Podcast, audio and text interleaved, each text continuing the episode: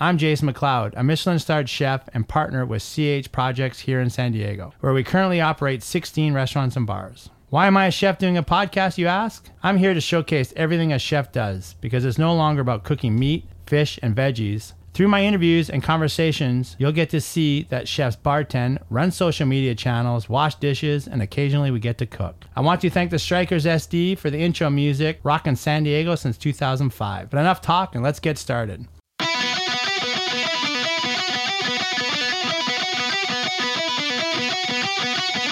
Today I'm talking with Natalie Sawyer and Michelle Allen. Natalie, head butcher at Ironside Fish and Oyster. Michelle, head butcher at Born and Raised. We talk about being female butchers in a male dominated kitchen, importance of culinary school, leadership, calmness during chaos in the kitchen, what they would change in our industry, and what's a stage. Stay tuned and find out as we have a good conversation with Natalie and Michelle.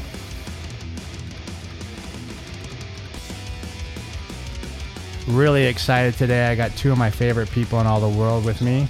I have Natalie Sawyer, uh, butcher at Ironside Fish and Oyster. I got Mich- Michelle Allen, butcher at Born and Raised. Uh, two girls that really are doing some great things in the butchery world. And we're going to talk a little bit about kind of how they got started, how they joined CH, kind of where they see themselves going. Natalie, welcome. Michelle, welcome. Thanks for being here. Thanks for having you. me. Really excited to have you guys. You know, I'm big fans of both of you. Um, I love having this opportunity to chat with you guys a little bit. Um, I want to get into just kind of a little bit of background on you. Natalie, kind of walk me through a little bit about how you ended up in San Diego. Oh, um, I had a friend who was moving here. I went out to help her kind of paint up her grandpa's house and thought, hey, I could do it. Came out a couple weeks later and just had a resume in hand, walked around. Uh, Mariano was the chef at the time, and he thought I had balls for sitting down and having oysters after I gave my resume, and he came out and talked, and then uh, we set up a stage, and that was that. That is it. So we thank your friend for getting you on the team for coming to paint a house. Yeah, oh, that's, that's it. awesome. Awesome. Michelle, what about you? Uh, how I got to San Diego? Yeah. Okay, so I was originally in the Bay Area for school. So my dad was in the army. We were in Germany, and then I decided to go to school in California. So I was in Hayward for five, six years, studied anthropology. Came down here because I got married to a Navy guy. So he was stationed here in San Diego, and that's how I got here. Um, after graduating, I didn't really do much with the anthropology degree. So I was like, you know what? I'm gonna go to culinary school because it was something I was always interested in, even in college. But I was like, oh, I'm already in college, too late to do that. So, um, I ended up going to SDCI and then stayed here since. So you're a military kid. Yeah. Yeah, traveled around a lot. Um, with that, like coming down to San Diego, you know, how, how does that, you know, for you traveling wise, you know, how does that kind of inspire you in kind of moving into things? Um, I think I'm really adaptable to anything. I mean, growing up, we moved every three years. You know, we were in Germany, and then we were in Colorado, and then back to Germany, and then Georgia. So I've been exposed to all these types of foods growing up. I'm not a picky eater, so I feel like that's definitely helped me um, in this in this industry, um, keeping me open and creative, and um, yeah, It's just pretty awesome. So Michelle Allen is Mish Potatoes on Instagram. yes, Natalie Sawyer is n.vocos. Yep, that's it. V O C O S on Instagram. You guys follow them because they butcher some badass stuff that you guys can check out. So, Michelle, you're born in the Philippines, Mm-hmm. graduated high school in Germany, studied anthropology in San Francisco. Mm-hmm. It's pretty crazy to kind of start that, you know, and then end up in San Diego, I know. End up in San Diego and butchering. I didn't Which think I was gonna butcher which is crazy. ever. Which is pretty Right. pretty badass. We're gonna get to that for sure. Okay. Natalie, you grew up in just outside Chicago. Yep. Right. You know, you're working at a Korean fried chicken spot. A friend tells you to come paint the house. You come out to San Diego, so you can almost leave this one of the meccas of culinary. Yes, To and move to a place that kind of gets a bad rap at times. It you know? does. Did that scare you? Were you nervous? Were you confident? I was nervous, but part of the reason that I was excited about it is I thought I would have an opportunity to really get my hands on cooler things earlier. Uh, Chicago is super competitive, and I was just leaving culinary school. I was very green, and I thought, you know, I have this great education, and you know, I'm going to come at it headstrong and put put everything I have into it, and hopefully someone gives me a chance. Well, I think it's worked out not bad. It's worked out pretty good, well. good. good. Yeah. Well, on that note, you both brought up culinary school, right? Because Michelle, you went to, Uh, San Diego Culinary Institute in La Mesa. and then what did you go to? Kendall Uh, College. Kendall College. So I know Kendall College. I know them both, obviously, from my time in Chicago. And and let's get into a little bit about culinary schools. Mm-hmm. You know, culinary schools have been, got a pretty bad rap. Mm-hmm. You know, kind of over the last few years, and and and I think there's a lot of chefs now that have come out and kind of I, I don't think bashed is the right word, but bashed, I guess, and kind of downgraded them. You know, what was your guys' experience like? Do you think it was worth it, Michelle? You know, what do you think? Did you get what you thought you would get out of culinary school? Um, honestly, I loved it when I went to culinary school. It was a nine month program because I already went to college. I did the whole four or five years, and I didn't want to do. Um, I was looking at the art institute as well, but that was like a two year, four year program, and I just wanted something quick, get my experience in, and then start working. And I loved it. I thought it was really fun. Um, it worked with my schedule. It was a really small class. Um, a lot of my classmates I still um, keep in touch with and I know a lot of people in this industry who have gone to that school and have made it like really far. Like Kyle, Kyle, I graduated a year before. Wow. he graduated. Nice. Ryan too. Ryan and Kyle were in the same class. Okay. So, So- Ryan and Kyle both work at Ironside. Uh, Kyle has just been promoted to our CDC there, so that's who Michelle's talking Oh no, about. Ryan Rev. Oh, Rev. Yeah. Oh, sorry. Rev is one, Yeah. one of our butchers as well. Kind of does our charcuterie at Born and Raised. We have a Yes. couple Ryans, obviously. Awesome. So for you, culinary school was a good experience. Yeah, but but when I when new cooks come to me, I see a lot of cooks who already work in the industry and then they're like, "Oh, what do you think about me going to culinary school?" I'm like, "No, you already have your foot in the door." And that's why I went to culinary school because I didn't know how to get my foot in the door. Mm-hmm. Exactly. And that's why I decided to do it.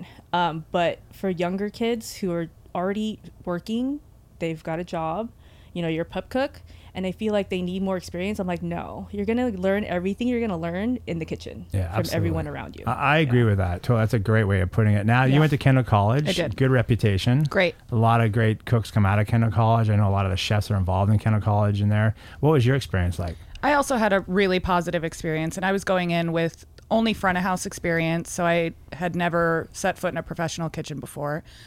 It really gave, you know, the A through Z on the basic. I think the most important thing it taught me, though, is the kind of the attitude and the discipline behind working in a professional kitchen. Uh, to know that, you know, we're teaching you something now, but what your chef says later trumps it, you know, and to really teach us that we have to be humble and we have to always learn and grow. It was incredible. And I, and I think it is. You made a good point there with what your instructor said. Is, and I think that's part of the issue with culinary school is that there was a lot of false hopes, a lot of false information, a lot of false promises that these schools gave young students or just students in general. Some are always young, but that you were going to take this program nine months, two years, whatever it might be, and then you're going to drop or finish your you know, degree in culinary or hospitality and go out and make eighty, ninety thousand dollars a year. Well, we all know that that's really not the case. Yeah. Now all of a sudden you have this big student loan and you're making minimum wage in a kitchen somewhere. So for you now, you just mentioned you went from front of house to back of house. Yes. So how did that start for you? and What was that process? So I actually had a, a gap period where I was nannying. Um, front of house, it was great. I loved the restaurant that I was working at. I just wasn't challenged, I guess I would say. It was, I loved the energy and the chaos of it. It was a super busy restaurant, but I wanted something more. And when I was nannying, I was just going to take a knife skills class, ended up taking a tour of a couple different culinary schools and was like, you There know you what? Wow. I'm done. So just for anyone out there, back of house and front of house, for people that don't know, back of house is typically the kitchen, the dish area. Front of house is usually the servers, the host, the bartenders, the managers, so like that. So anyone out there, that's kind of where that was. And typically there's, you know, there, that's two different sections in the place. And, you know, very rarely do you see front of house people going to back of house. Usually it's the other way around. So I always get excited being a chef when I hear front of house people come to back of house. The dark side So again, I'm here with Natalie Sawyer uh, at n.vocos, V-O-C-O-S, and Michelle Allen at Mish Potatoes, um, butchers at Ironside Fish and Oyster. I'm born and raised. Uh, totally stoked to have them here. Um, let's talk a little bit about Michelle. I really remember when you came into Ironside. Um, you know, you were this head down, very quiet. I, I remember you used to saying like, "I want to clone her." You know, I was always so excited. You know how you just brought this calmness and professionalism to an extremely busy restaurant. You know, h- where does that come from for you? You're so calm under pressure, and I just that always impressed me a lot about you. Honestly, I got that from Chef Joe Magnanelli at Cucina Urbana. And Chef Joe, amazing Yeah, chef, amazing. a really incredible chef. Just opened a new restaurant uh, in San Diego. But yeah, Michelle worked there. Started at Ironside part time originally, Mm-hmm. a couple days a week, and was working up there full time. I mean, amazing. You just had this presence that I was always so impressed with. Yeah. Uh, I remember going to Ironside with, remember Michael Mann? I do, yes. Yeah, so him and I worked at Cucina together, and I remember who was it? Josh was asking um, another chef that worked at Cucina. They were friends. Like, how do you guys train your cooks at Cucina Urbana? Because Michelle and Mike are just like, yeah, head down, quiet, and I'm just like, yeah, that's just how. I mean, Cucina was a tough kitchen to work in. That was my first job ever. I started off as an intern and then started as a prep cook and did catering. And i think everything i've learned as far as like discipline and just professionalism and work ethics i learned there. Nice. so i've I just mean, carried that on. And so, do you, do do you think you learned it there, but do you think it was in you coming from a military background family, or because you always hear those stories about military kids, disciplined dad, mom, you know, was that or no? You just kind of went in and you just put your head down. no i guess yeah. I am the oldest of three kids so i had to kind of be like the leader with my two younger sisters. And yeah my dad being in the military he is really strict. Um, like i said we moved around a lot so i guess i get a little bit of that there too. And i'm also just a quiet person in general. Like i like to show up to work just kind of observe you know and just work my way through just do a good job help anybody when they need it. Um, and i think that's i don't know i just try not to be like cocky Yeah, I mean, stay I- humble you know just work work hard And I think, and that is to me, you know, one of the things that we struggle with a little bit in the industry at times is uh, people keeping their head down, you know, and, and a lot of people say, I get questions asked, how do I learn more? How do I do more? How do I learn more? And I'm, and I'm always, it's a struggle for me because you never want anyone to stop learning. But the best way to learn more is to keep your head down and just kind of do and perfect what you're asked to do, you know. And I think that happens a lot with young cooks or cooks new to our industry that day two, they're already looking at the station beside them. You know, they're not focusing on the station there. What do you think about that, Natalie? Well, yeah, I just I think eagerness can hinder you Mm-hmm. sometimes. So it's you know everyone wants to play the piano, but no one wants to take lessons, and it's just stay calm, take it one step at a time, and concentrate on what you have in front of you, like you said. yeah you have to put in the work Yeah. Yeah, and I think Yeah. that's the that's the grind that a lot of people don't understand. Yeah. You know, and I think there's you know with social media and different platforms now, like everyone's judging themselves based on really kind of biased information, right? Because just because someone put a beautiful dish on Instagram or said they butchered a fish doesn't mean that they're butchering fish very well, right? You know, and but people judge themselves against that, you know, and I think what what you guys have done and and and that process is, you know, I see the patience in you too, and I think that's why, from my opinion, you guys do very well for us, and I think and you would do very well anywhere, you know, because you have the patience, your head down, and I and I remember and even watching you, Natalie, I was there more when Michelle was there back in the mm-hmm. day because she came on a little bit earlier, and I'm not at Ironside as much since you've been there, but you know I'm there having lunch and I watch you. And there's a calmness about you, whether you're hiding it or not. I don't know. Maybe in your head you're I'm thinking, screaming "Holy on the shit, inside this constantly." is chaos. Yeah. What am I doing?" But part of that is as you become leaders is you have to hide that. You know, if me as a leader, if I go into openings and I'm panicking nonstop, the whole team's going to say, "Well, if this idiot doesn't know what he's doing, we're all in trouble." right And and I think that is what makes you guys, you know, great leaders. You know that maybe you don't even know that, but I, that's what's really special about you. And I watch you guys work, and it's really, really special to see because it's it's a calmness that you bring over in a very chaotic environment, which is really special to watch. Thank you. Absolutely. Thank you. So now, so now you get this job. You know, they hire you. They think you're cocky because you had oysters after an interview, which good Yeah. for you. Why not? Good place to You get gotta oysters. I try heard. the food that you're right? Yeah. What if the oysters were really bad? Yeah. Right? You wouldn't want that job. No way. So, what did your first couple days look like at Ironside? Well, so Oh, this sounds good. oh. uh, I'm actually going to mention my stage. Oh, so okay. I was so texting just Mariano. quickly, stage. What's a stage? Just So quickly for all our guests. It's like a working interview, and, a, and uh, it can be anywhere from one day to a month. It just depends on the restaurant and what you're looking for. If you're there to learn or if you're there to interview, it's hard to have a sit down conversation and see how someone's going to work in a kitchen and see if it's both a good fit for the cook and the kitchen. So it's a good way There to you do go. So there you go. So it's a working interview, basically. You kind of get a feel, and it, it does. Ideally, it works for both. Hopefully, Yes. someone working there or interviewing because they may go into the kitchen or workspace and say, "What these guys are Nuts, idiots. yeah. I'm out of here." Right. So for you, let's talk. Let's hear about it. I'm interested. So I was texting uh, Mariano. I was coming from Chicago for this stage, and uh, just wanted to know, you know, knife bag, kitchen shoes, obviously the basics. What else should I bring? Agree. I made a green mistake. I didn't bring an apron because I thought, oh, it's a big place. They're going to get their linens mm-hmm. done. No, I was wrong. And Michelle was still at Ironside at the time, and she saw, I would say, panic was You were like standing in the corner by the sink. Were you rocking back and forth? I remember you working with on the inside. Yeah. and like Primo's like fast and he's everywhere, and you're just kind of standing there watching. I was like, I don't. Ha- I there was no like, all right, this is what you're gonna do. It was just like, all right, here you go. And this was my first stage that wasn't in a fine dining restaurant. Yeah. Uh, so I was like, all right.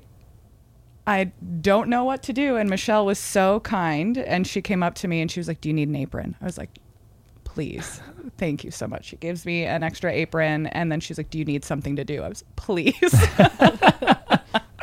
so she, I think you handed me like a couple of bunches of parsley and I don't remember. cutting board, something. I don't know. the best part, I had no idea this actually happened, and having you two here together is even better now. I had no idea that. oh, that yeah, happened. that, that was, uh, That's how we became friends. That's how we became met. friends. That's pretty yeah. awesome. So, as everyone knows, so fine dining, you know, a little bit more. I don't know if calm is the right word, but it can be calm. Still a lot of stress in any restaurant, but fine dining restaurants are typically a little bit more calm. Ironside is definitely a high volume where we'll do three, four hundred people for lunch, and we might go into three, four hundred people for dinner.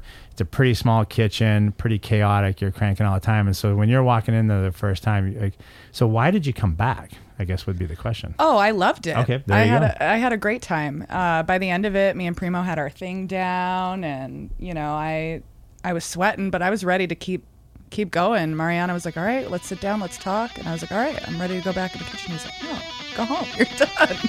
Natalie Sawyer and Michelle Allen are here with me on Jason's Shitty Chef Driven podcast. Both badass butchers who work with me at CH Projects here in San Diego. Thanks to Callaway Podcast Network for hosting us. And when we return, Natalie and Michelle brought a few dishes to taste and talk about.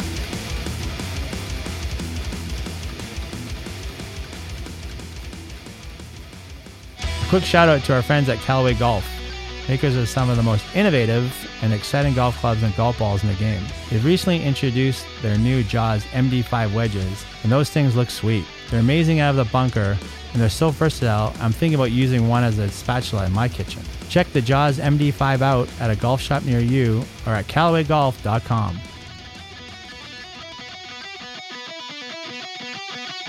Well, welcome back to Jason's Shitty Chef Driven podcast. I'm Jason McLeod, chef partner at CH Projects here in San Diego. Um, I have two of my colleagues here with me today Natalie Sawyer and Michelle Allen, butchers at Ironside and born and raised. Uh, and they brought a couple of treats for us today. What did you guys bring for us to, to look at? Michelle, what did you bring? Uh, okay, so I brought a sample of a charcuterie board that we we have at uh, Born and Raised, and then I also brought in a dry aged T-bone. Nice, very cool. favorites. T-bone, one of my faves. Yeah. Yeah, absolutely. So the charcuterie, what, what's charcuterie?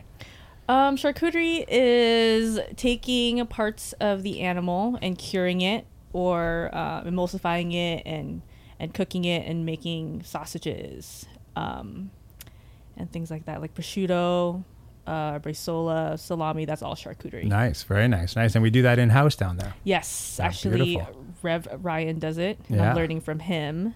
So um, this is everything that he's made in house. Very nice. Natalie, what did you bring for us?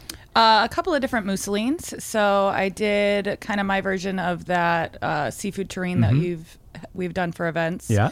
And then um, I did a, a halibut. I sorry, now to catch you off. Mousseline. Let's describe mousseline to our guests. Uh, so it's that emulsification. It goes into that charcuterie again of a protein and heavy cream Mm-hmm. uh, that is then often either poached or baked in a terrine dish. So you take the fish, you puree it, Yep. with some cream, maybe, Maybe a an little egg white, little egg white in there, right? Then you kind of wrap it up in something form. Could be anything from plastic wrap to leeks to anything like that. Right. Tie it up tight, and then you poach it. Exactly. Delicious. Awesome. Very cool. Well, thanks for bringing that. I'm going to chow down on that. Uh, again, I got Natalie Sawyer for me, a butcher at Ironside Fish and Oyster, Michelle Allen at Born and Raised Butcher. I'm Jason McLeod, uh, all part of CH Projects here in San Diego. Um, love having these two in today because we're talking a little bit about you know industry, how they got started.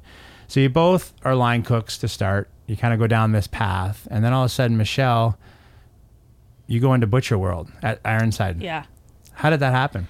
I remember you were giving us reviews and and you were really awesome about it because you asked us what do you want to do next Did everybody hear that? Really awesome. Thank you out there, Michelle. And I did not have to pay her to do that. Thank you, Michelle. Keep going. and so i said i want to learn how to butcher you know it's, it would be a shame for me to to leave here not knowing how to butcher fish and then i remember you saying okay we can work that out um, jeremy who was the he works at born and raised as well um, he was the full-time butcher at ironside at the time and you said that he, we needed somebody to cover his days off. Plus we we're bringing in whole fish from now on. And i think you had me start butchering like maybe a couple weeks later. And you're the first one to teach me how to butcher. I showed up 10 minutes late that day i remember. And you had me butcher i think eight king salmons Nice. yeah that's how i started Nice. And so going from line cook to butcher for you, what was the biggest transition? Um, line cook for me, I feel like it's pretty easy. I mean, you start to, you just know the station and everything's muscle memory. So go into into butchery and you don't use a lot of knife like knife skills when you're you're on the line. It's Absolutely, honestly yeah. everything's prepped out for you and you're just kind of putting everything together. So at that point, um, my knife skills were horrible. I didn't even have the knife to butcher um, the salmon. I think I had to borrow yours. And I, think that remember. it's it's a good point is you're talking about so people out there line cooking and butchering. So line cooking typically is the chefs that are online during service cooking and finishing a lot of the prep food that's done by a prep team, right? And you're right, there's not a lot of knife service on because it's a high environment. You don't really have a lot of knives around because a lot of the stuff's already done. Now you go into butchery and all of a sudden you're like, whoa, I need some knives. it's completely different Yeah. completely different um and just like the production of it like just head down all day standing all day and then worrying about messing up this meat you know and i remember i messed up a whole bunch and you're like it's fine it's just fish just relax you know um so completely different worlds completely different It really is. And Natalie, for you, so now you're there, you've gone through your stage, you found yourself an apron, you've had your oysters, Ironside's doing pretty well. What was that process for you, kind of all of a sudden switching over to butchery? Oh, I was hungry for it. I wanted it from day one. So um, I waited for my opportunity, basically. Uh, Chef Mike Reedy was the CDC at the time, and he had to, on the fly, break down a halibut, did one side, and then had to go back to Expo. I asked if I could do the other side, skinned it, had it all ready for him, and he came back and was like, "You want to do this?" Like, yeah, please. And so I just started coming in before my shifts and and learning as much as I could, and then bugged them that I wanted that. You know, No, good for you. And I think that is, you know, for me, um, there's a lot of skills that kind of we go through in kitchens that kind of get forgotten. And I do think butchery is one of them. It's so easy now to just order fish filleted portion. You call up your supplier and say, hey, look, give me 30 pieces of six ounce salmon. And same with steaks. You can call up and say, hey, I want 15, 12 ounce New Yorks. And you can just pre order that. And it comes cut, portion, away you go. So to me, it was it's a really a almost it was a forgotten art in a lot of ways, and now it has come back a lot. But you don't see a lot of female butchers out there. There's been a few that I've seen across the country, and so for you, do you think, without dividing men and women, obviously, but do you think it's significant for two ladies to be butchering at two pretty awesome restaurants here in San Diego, born and raised Ironside Fish and Oyster? I think it says a lot about the company um, because obviously women are just as capable as men, but often we aren't given equal opportunity. So the fact that two women are able to be in these positions says a lot about the ethos of consortium. Just, you know, we don't care about what you look like, what your gender is. We just want people to learn and grow, and that is incredible. And I think in the in butchery is you know Michelle, I'll get to your answer in one sec. Is butchery is like one of the most important parts of any restaurant for many reasons. For a lot of you don't know, like Michelle said earlier when she talked about those king salmon, and she, you know, maybe slipped a few and knocked off a few pieces of precious meat. There's a lot of cost, you know. So the butchers have a lot of responsibility in the food cost, you know, that happens at a restaurant, you know, which is one of the biggest costs we have in any restaurant. So Michelle, what do you think? Do you think that it plays a role being a female in, in the kitchen or butcher, especially butchering? Because you just don't see a lot of that. Um, I agree with Natalie. I mean, I, it does show a lot about this company, and I've never honestly felt that being a woman that I was ever talked down to or oh no she can't do that. It's always been everyone has always been so so so supportive. Which is great. And I think one. for me Yeah. it's hard because I really do I, I try to pride myself on not judging women or men. Uh, uh, to me, especially in a kitchen, like it, there's just it doesn't matter. I mean, you're either a good line cook, good butcher, good employee. It doesn't matter what you are, you know. And, and I think in that, to me, you guys just amplify a great employee, right? You guys are dedicated, passionate, um, want to learn, which is to me the biggest thing. If, if an employee wants to learn, yeah, what more can you ask for, right? And then it's our responsibility to try to teach as much as possible. I'm here with Natalie Sawyer, uh, n at n dot vocos v o c o s, and Michelle Allen at Mish Potatoes. Natalie, our butcher at Ironside Fish and Oyster. Michelle, our butcher at Born and Raised, part of CH Projects, and colleagues of mine. And we're talking a little bit about females in butchering and kind of what it means to them to be in a position where you don't see a lot of females doing. And, and again, Natalie, you know, t- t- again, talk to me about, you know, that line cooking into butchery, you know, and, and what does it mean now to kind of have a control, you know, as this female butchering big pieces of fish? It's great. It's awesome. I think that given the opportunity to learn about all these huge ocean creatures that, you know, a girl from Illinois never got to see in real life is incredible. Um, I think butchering for anyone is a really great way to monitor your own growth too because it's something that's physical in front of you and you can see like you said when you mess up a bunch of stuff and then how the next time you go into it okay I feel this I feel how I'm supposed to do this and to really be on top of yourself so even if you don't have someone over your shoulder you can progress and really grow And let's talk a little bit about the physicality of it because I think you use that word physical, and, and I think I'm gonna get to you too, Michelle, because I know we, we're gonna talk about pigs down the end there. But for you, Natalie, we were talking a little bit before we started the uh, taping. Is w- we just looked at a picture with you holding what was about a 200 pound bluefin tuna, Right. Right, and and you made the comment that you're six feet tall, and that tuna was as tall as you. Like when that fish comes in, like walk me through what goes through your mind when you see this and you know that you're responsible for this beast of an animal well, I mean, now stars in my eyes.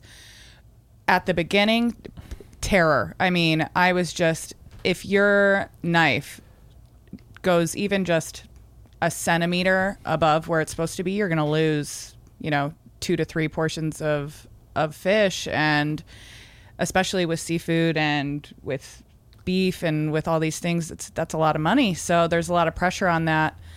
But um, now I, I think when you do get that feel for it, you get to be confident in it and you know when to stop yourself and kind of reset. So I'm just stoked when I see Yeah, and I something think like another key word you use there is confidence, right? I think line cooking, to me, if I really like put it in simple terms, really cocky position, right? Like I don't know what it is, but you can be cocky, line cooking, big service, you're kind of crushing.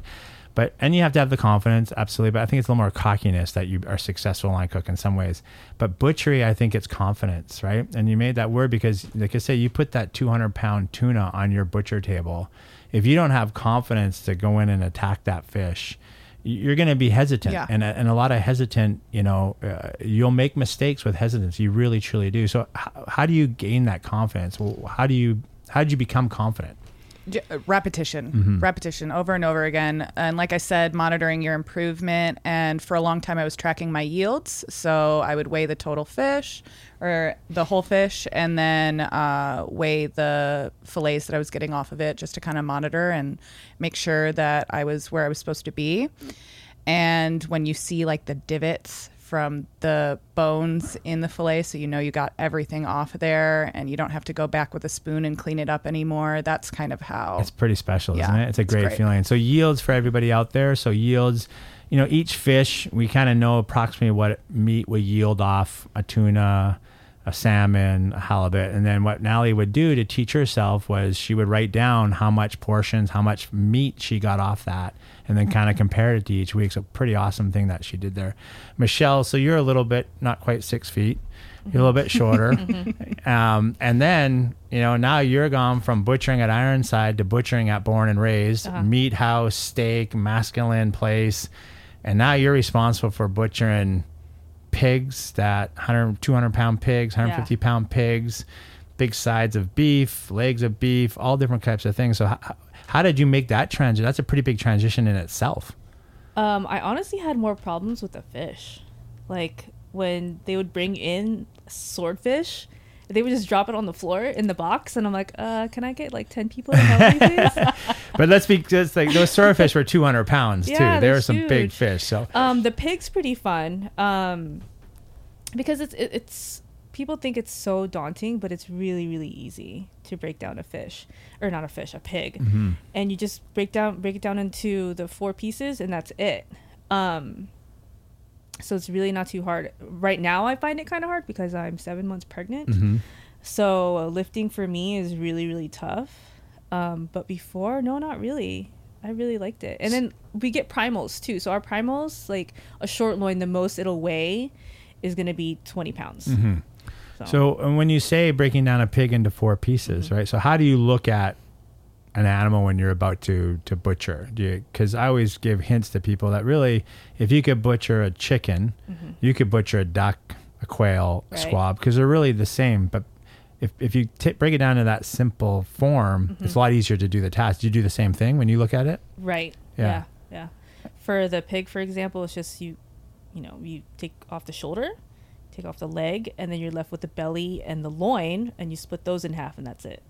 There you go. So it's see how simple really it is, everybody. simple. And then what you do with those afterwards, like the leg, you can do so much with it. There's muscles inside that there's this thing called seam butchery where you kind of just follow the seams around the muscles, and that's where you get specific muscles that are really good for um, charcuterie, for example. You know, um, yeah, I like it. It's really It's easy. pre- yeah, it's pretty cool. And you tack it. Now you've been doing. You've been butcher now for. So you're part of the opening team at Born and Raised yeah. on San Diego uh, Steakhouse that opened two just over two years ago. Mm-hmm. Um, you're part of the opening team over there. So you've been butchering now for almost three years, I guess, right? Probably Yeah. a year at Ironside before. Yeah, about a year because at Ironside it was kind of a part time job. Mhm, that's So, right. Yeah. Yeah, yeah. Yeah. Cool. Yeah, that's pretty awesome. And I, I think that to me, you know, the confidence that you you two exude when you're in there butchering. And again, I'm here with Natalie Sawyer, uh, our Ironside Fish and Oysters butcher. Uh, you can follow along and see some of those great fish pics at at n.vocos and Michelle Allen, who posts some great stuff over at Born and Raised at Mish Potatoes. That's M I C H P O T A T O E S. Um, so really excited again about having them here and talking about butchery, a little bit of the kitchen work, how they transition from line cooks into butchery. Um, pretty special. We're going to take a short break, but before we do, I'd like to thank Callaway Podcast Network for hosting Jason's Shitty Chef Driven podcast. When we return, chefs Natalie Sawyer and Michelle Allen from Ironside Fish and Oyster and Born and Raised here in San Diego are going to talk about what they would change in our food industry. A quick shout out to our friends at Callaway Golf, makers of some of the most innovative and exciting golf clubs and golf balls in the game. Their Chrome Soft golf ball goes far, feels great, and spins around the greens. It's just like the perfect chef knife. It does everything well. Check out Chrome Soft at a golf shop near you or at CallawayGolf.com.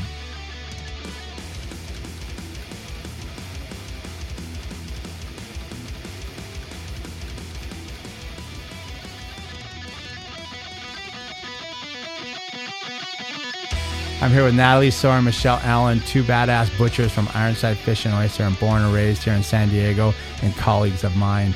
Um, I want to get a little bit into uh, with you ladies about kind of the industry in a whole and talk a little bit about now you guys have been in it for a little while. Natalie, how long now? About four years?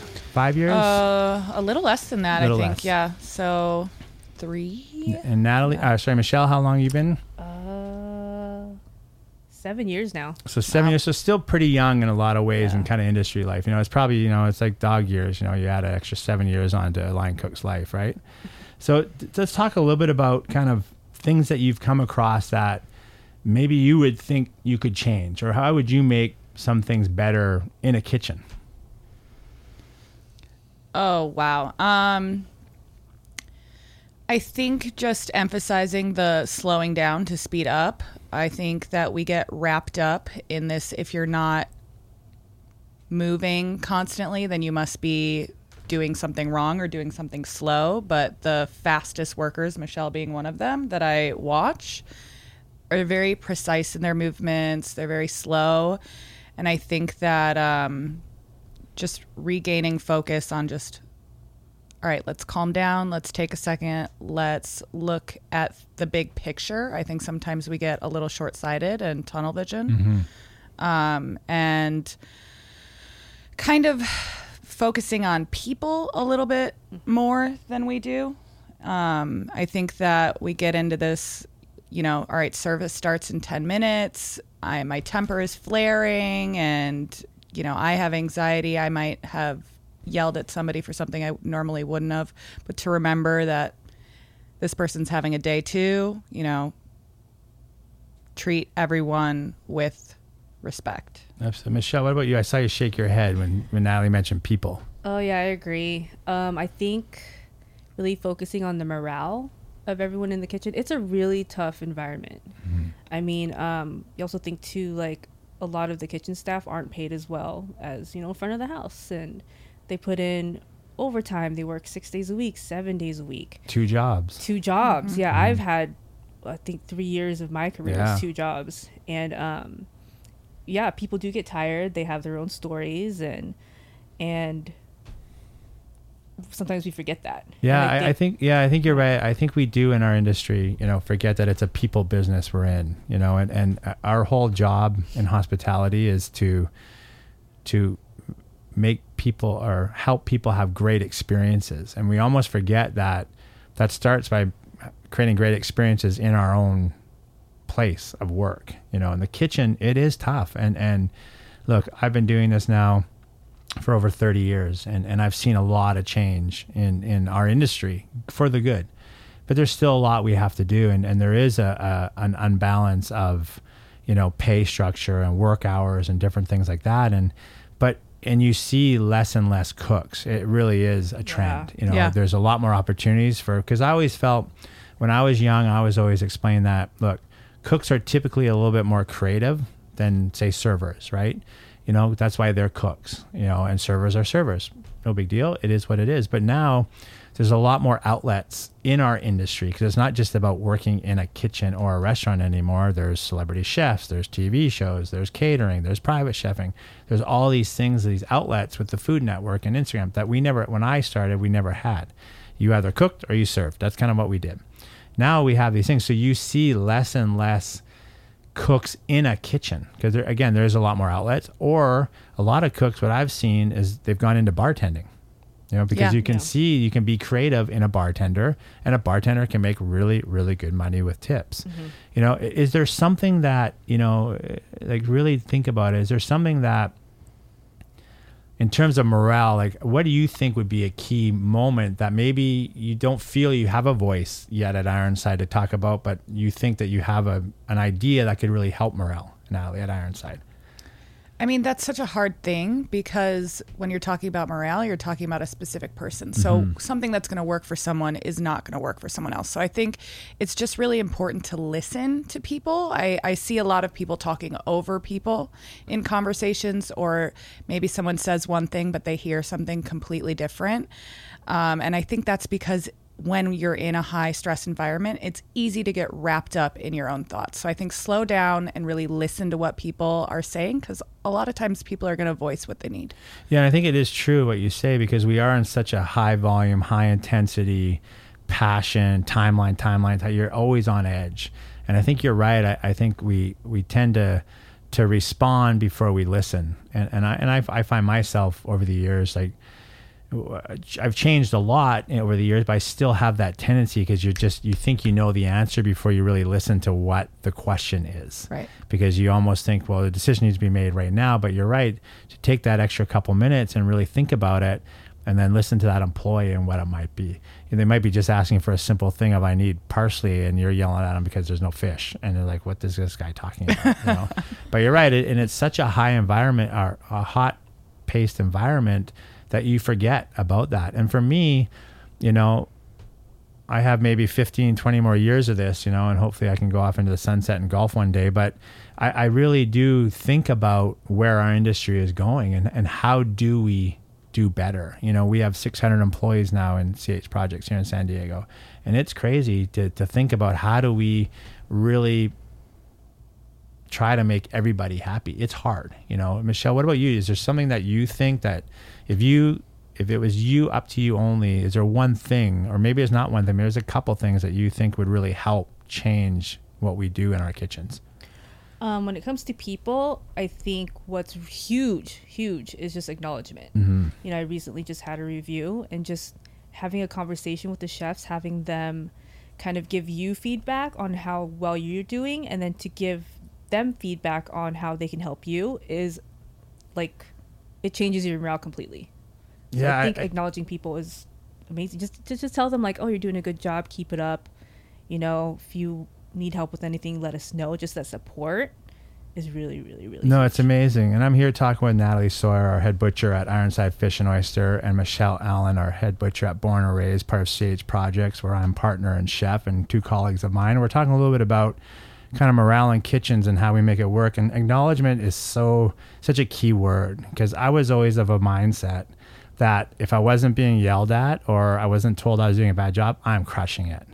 So it was really hard for me as a leader to kind of break away from when an employee would come to me and say, I want a review. I'm like, what do you need a review for? I, I mean, you're doing a great job. Like, you're awesome. You know, but you're right. It, it's people need to hear that. And I think we do forget. And, and I think it's probably Uh, many professions are the same, but in kitchens you are. It's like we are that we still have that old school mentality at mm-hmm. times where just to take five or ten minutes to sit with somebody and give some feedback and talk a little bit about performance or hey, what do you want to learn? What can we help you? You know, because it is it's hard. It, we are in an industry where people want to learn. There's so much to learn in what we do. It really is butchery, line cooking, prep cook, bakery, pastries. It, it's there. You know, there's so much we can do and I think that that's a great one. Is acknowledgement to me is like I'm going to take this note and kind of bring it back because it is true. It's something we do forget a lot about. It's really unbelievable. Uh, so good feedback, good feedback. So what what do you guys see, Michelle? What do you see? Obviously, uh, you're pregnant. You know, you got a new baby coming on board. You know, what do you see though? The future of Michelle. Like, what are some goals for you in terms of the kitchen?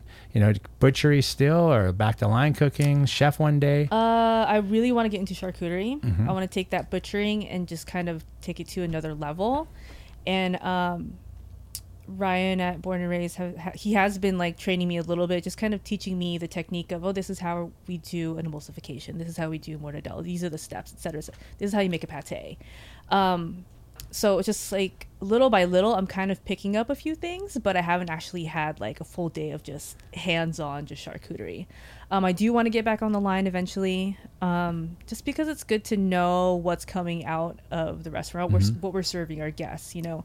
Every fridays we have meetings and we're always talking about oh this came out wrong. This needs to be better. This was great. And i have no idea what they're talking about because i'm in my butcher cave and Yeah. i don't see anything that comes out. So um even baking Yeah. even pastries i Yeah, mean i really want to get into everything before i can feel like i can be called like a chef or anything And I know? think and that's interesting. So charcuterie again, everybody. So charcuterie is really a process that's really connected to butchery. That again is something that I don't want to say completely lost, but over time it has been, you know, lost in some ways because it's it's a thing that you can buy now from. There's a lot of small purveyors all over America, all over the country.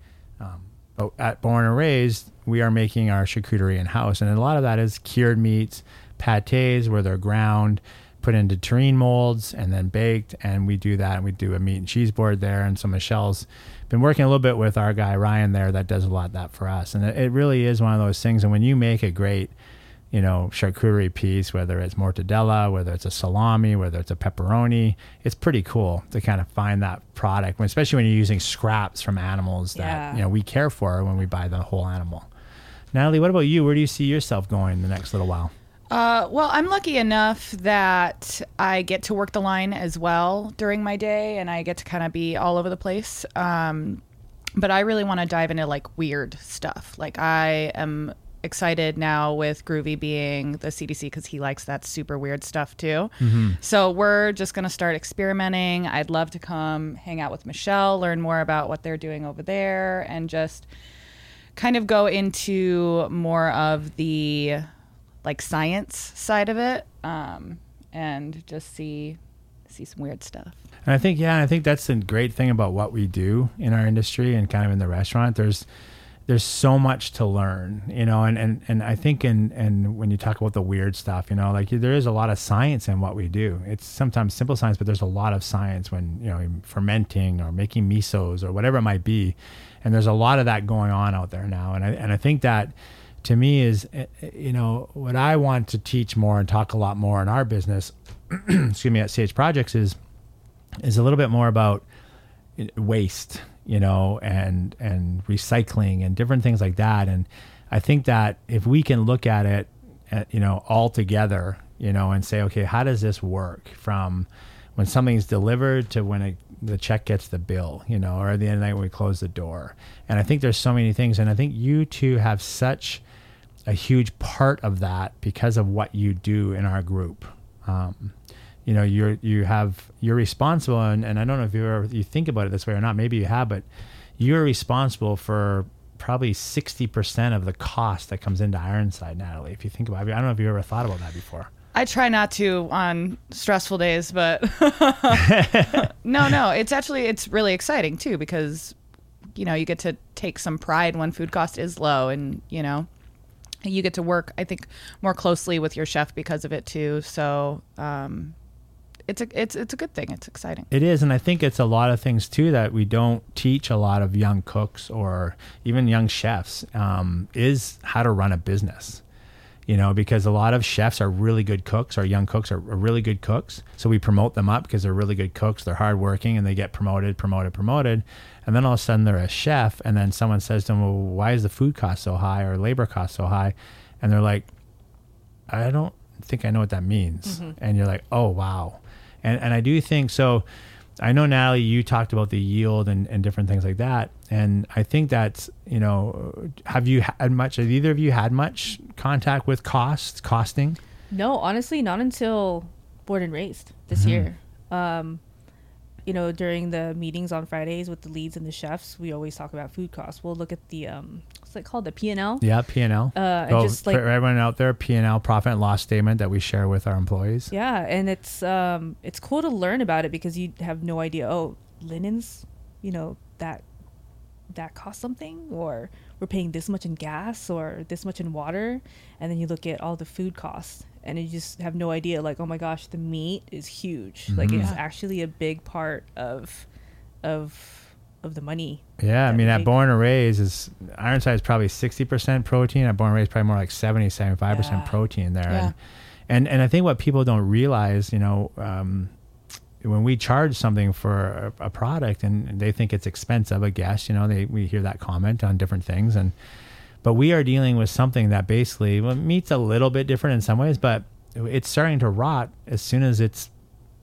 gets to us. You know, there's an expiry date if not looked after properly on everything we do produce, meat, proteins, fruit, whatever it might be, dairy. And I think, and that's where, for me, is really like, I think the future is not only working with young cooks uh, and teach them how to cook, but to also teach them how to run businesses. Because I think for, for us and CH Projects um, here in San Diego is, you know, is really understanding if, if we have employees that are really connected to what a P&L is, a profit loss statement, what food cost really means, what labor cost really means, what it costs to put linen on a table, hopefully that we have multiple business owners in our operation then because everyone understands and can talk about it because it is true we even in our meetings we say you know to our managers hey why is linen cost so high? And, and you see that kind of look sometimes like, oh no, I don't know, right? And and I think in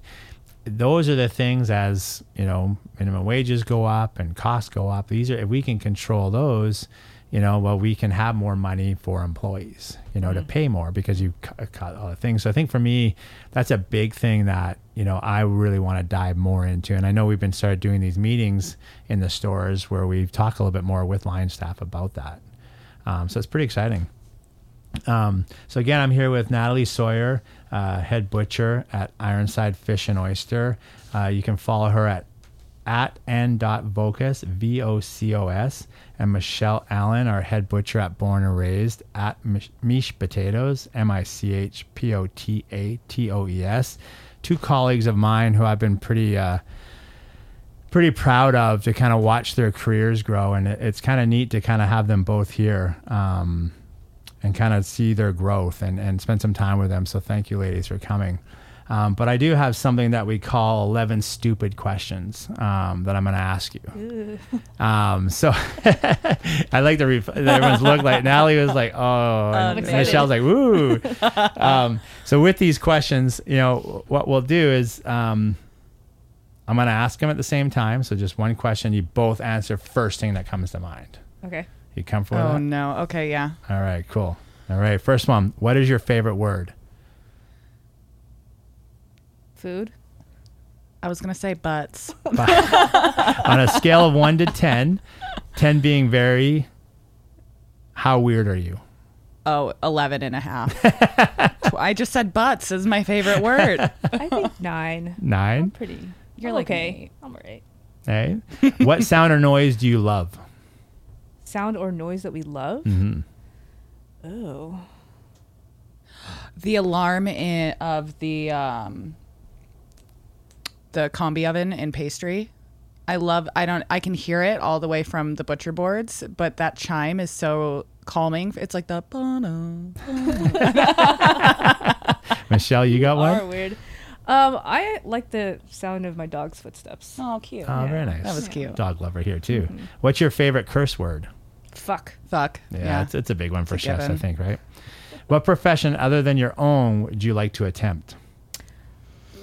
Uh. Hmm. I want to be a ninja. A ninja. Yeah. Kind of cool. I think Michelle already knows my obsession with hip hop dancers.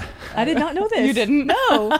I watch be a YouTube videos of hip hop dancers. So I can't hip-hop dance for dancer anything. and ninja. Yeah. Well, Michelle, you got the knife skills for it. Um, what do people say about you behind your back?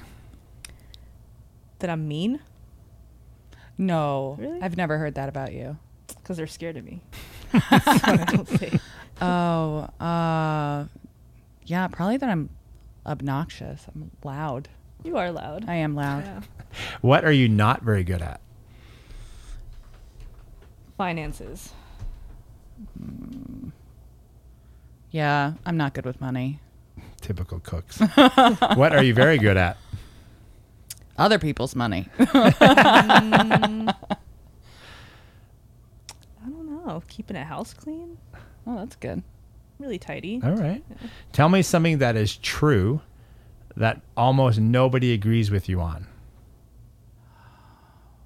That's a hard one. No.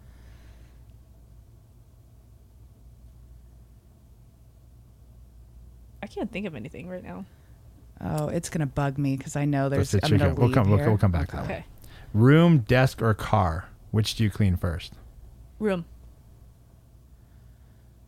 Room. My car is nasty. Money or fame? Money. Money. Money. All right, good, good. Okay, so one more time. Tell me something that is true that almost nobody agrees with you on.